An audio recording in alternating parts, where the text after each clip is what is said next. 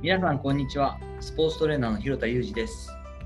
アスリートスポーツチームのトレーニング指導をしたり運動に関する情報発信をしたり若手のトレーナーの育成や研修をしたりしています。トレーニングの仕方や種目って本当にたくさんあるんですよね。私はトレーニング指導歴もほぼ20年となりましたから種目のバリエーションで言えば200、300ぐらいは持っていると思います。それでも結局1周回ってスクワット懸垂腕立て伏せ。この3つが、まシンプルだけどやっぱりとても優れたエクササイズだなと改めて気がついています。今日はその中の腕立て伏せのポイントとちょっと文句というか呼び方が違うんじゃないかということについてマニアックですけれども話していきたいと思います。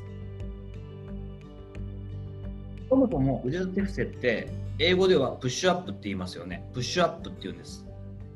これを腕立て伏せと訳してしまったことがそもそもとはちょっと間違いだったような気がしています。プッシュアップってそのまま訳すと押してあげる押し上げるっていうことですよね。イメージとしては体全体を床から押し上げる動作というのを説明しているわけです。だから全身運動なんですよね。なんか腕立て伏せと呼んでしまうと無意識にこう腕を曲げ伸ばしする動きって考えてしまうというかそういう動きになりがちです。でも腕をメインに使ってしまうと胸にも全然刺激が入らないし何よりその一番こう腕立て伏せのいいところである全身動作にならないんですよね。本来上手に腕立て伏せをすると腹筋にも力が入るしお尻にも力が入ってお腹なんかは筋肉痛になったりするものです。もし皆さんも腕立て伏せをする機会があるようでしたらまずは王道の正しい形っていうのを覚えてそれで行ってほしいなと思っています。言葉にすると難しいんですけれど、えー、手は肩のラインです。肩のライン上に手を置く。その上で手幅は肩幅よりもやや広めになります。で上半身から下半身までは一直線上に置きましょう。腰が高くなりすぎても反り腰でもダメです。肘を曲げ伸ばしするのではなくて一番下のポジションからは両手の両の手のひら両手のひらを床に対してグッと押し押すイメージ。手のひらで床をグッと押すイメージで結果的に体が上がるという感じをイメージしてもらうと効果的です。あとは、えー、タイミングというかテンポですね。2秒数えながらゆっくりと下ろして1秒で早く上げる。2秒で下ろして1秒で上げるぐらいのイメージが聞きやすいテンポです。こんなところがポイントなんですけど、言葉だけではイメージは湧かないですよね。まあ、一応、あの、インスタかな？に上げてる私のデモの、デモ画動画のリンクを貼っておきますので、気になる方はチェックしてみてください。で、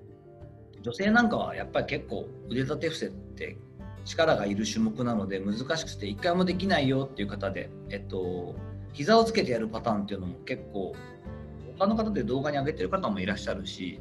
まあ、間違いってわけではないんですけどただ膝をつけるのは私自身は、えっと、膝をつけてやる腕立て伏せはほとんど指導しません。なんでかっていうと結局腰の部分でこう力が折れちゃうというか膝をつくことでこう曲がっちゃうんですよね。一直線上に保つことが難しくなるので結局は全身運動になりづらいしあの効果が下がってしまうからです。もし、えー、腕立て伏せができないよっていう人であれば例えば、えー、普通の椅子だと40センチぐらいの高さになるはずなので、えー、椅子の上に手を置いて両手のひらを置いて、えー、上半身を高くして、え、腕立て伏せをする。そうすると負荷が軽くなって自分の体重全部がかからなかったりするのでやりやすくなります。でそれすら難しいよって言ったらあの壁があるじゃないですか。